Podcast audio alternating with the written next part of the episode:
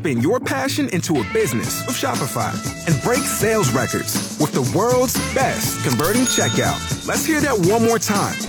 The world's best converting checkout. Shopify's legendary checkout makes it easier for customers to shop on your website, across social media, and everywhere in between. Now that's music to your ears. Any way you spin it, you can be a smash hit with Shopify. Start your dollar a month trial today at shopify.com slash records. I'm Jeff Motz, KFOR News. Good afternoon in Lincoln. It's 85 degrees. Interim Lincoln Police Chief Michon Morrow talked to the media today, saying the decision to step into the role was easy because of the incredible leadership team. I frequently like to say that law enforcement is a team sport. And because of that support and because of the leadership, I would tell our community members that they're still in very good hands and we still remain committed to our community policing model. Morrow was named interim chief last Friday after the sudden resignation of former chief Teresa Ewins. Lincoln police also say they're continuing to be contacted by dozens of people with tips and other information on 26-year-old Zachary Shike, the man who posed as a high school student last year and allegedly committed sexual related crimes off school property.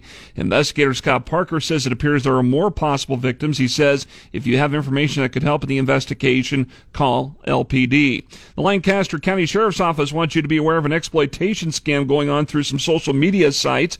Chief Deputy Sheriff Ben Houchin says the contacts happen on Instagram, where some of the scammers then ask the victims to go to Snapchat. The conversation turns sexual. The boys then end up taking explicit photos of themselves and sometimes even of their face and nose, and then they get exploited. Houchin says in some cases, kids end up losing money and some end up committing suicide because of the embarrassment. Houchin says there are two cases locally they're investigating right now, one in the Malcolm area, the other near Hickman. Two people from Lincoln are in jail following a traffic stop early Saturday morning between Lincoln and Waverly.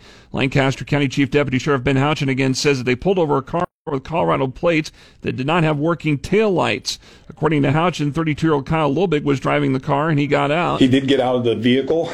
A consent pat down was done where a meth pipe was located. Houchin says that led to the discovery of 40 grams of meth and 20 Xanax pills. Lobig and 35-year-old Nefertiti Sandoval were arrested for possession with intent to deliver meth and the pills.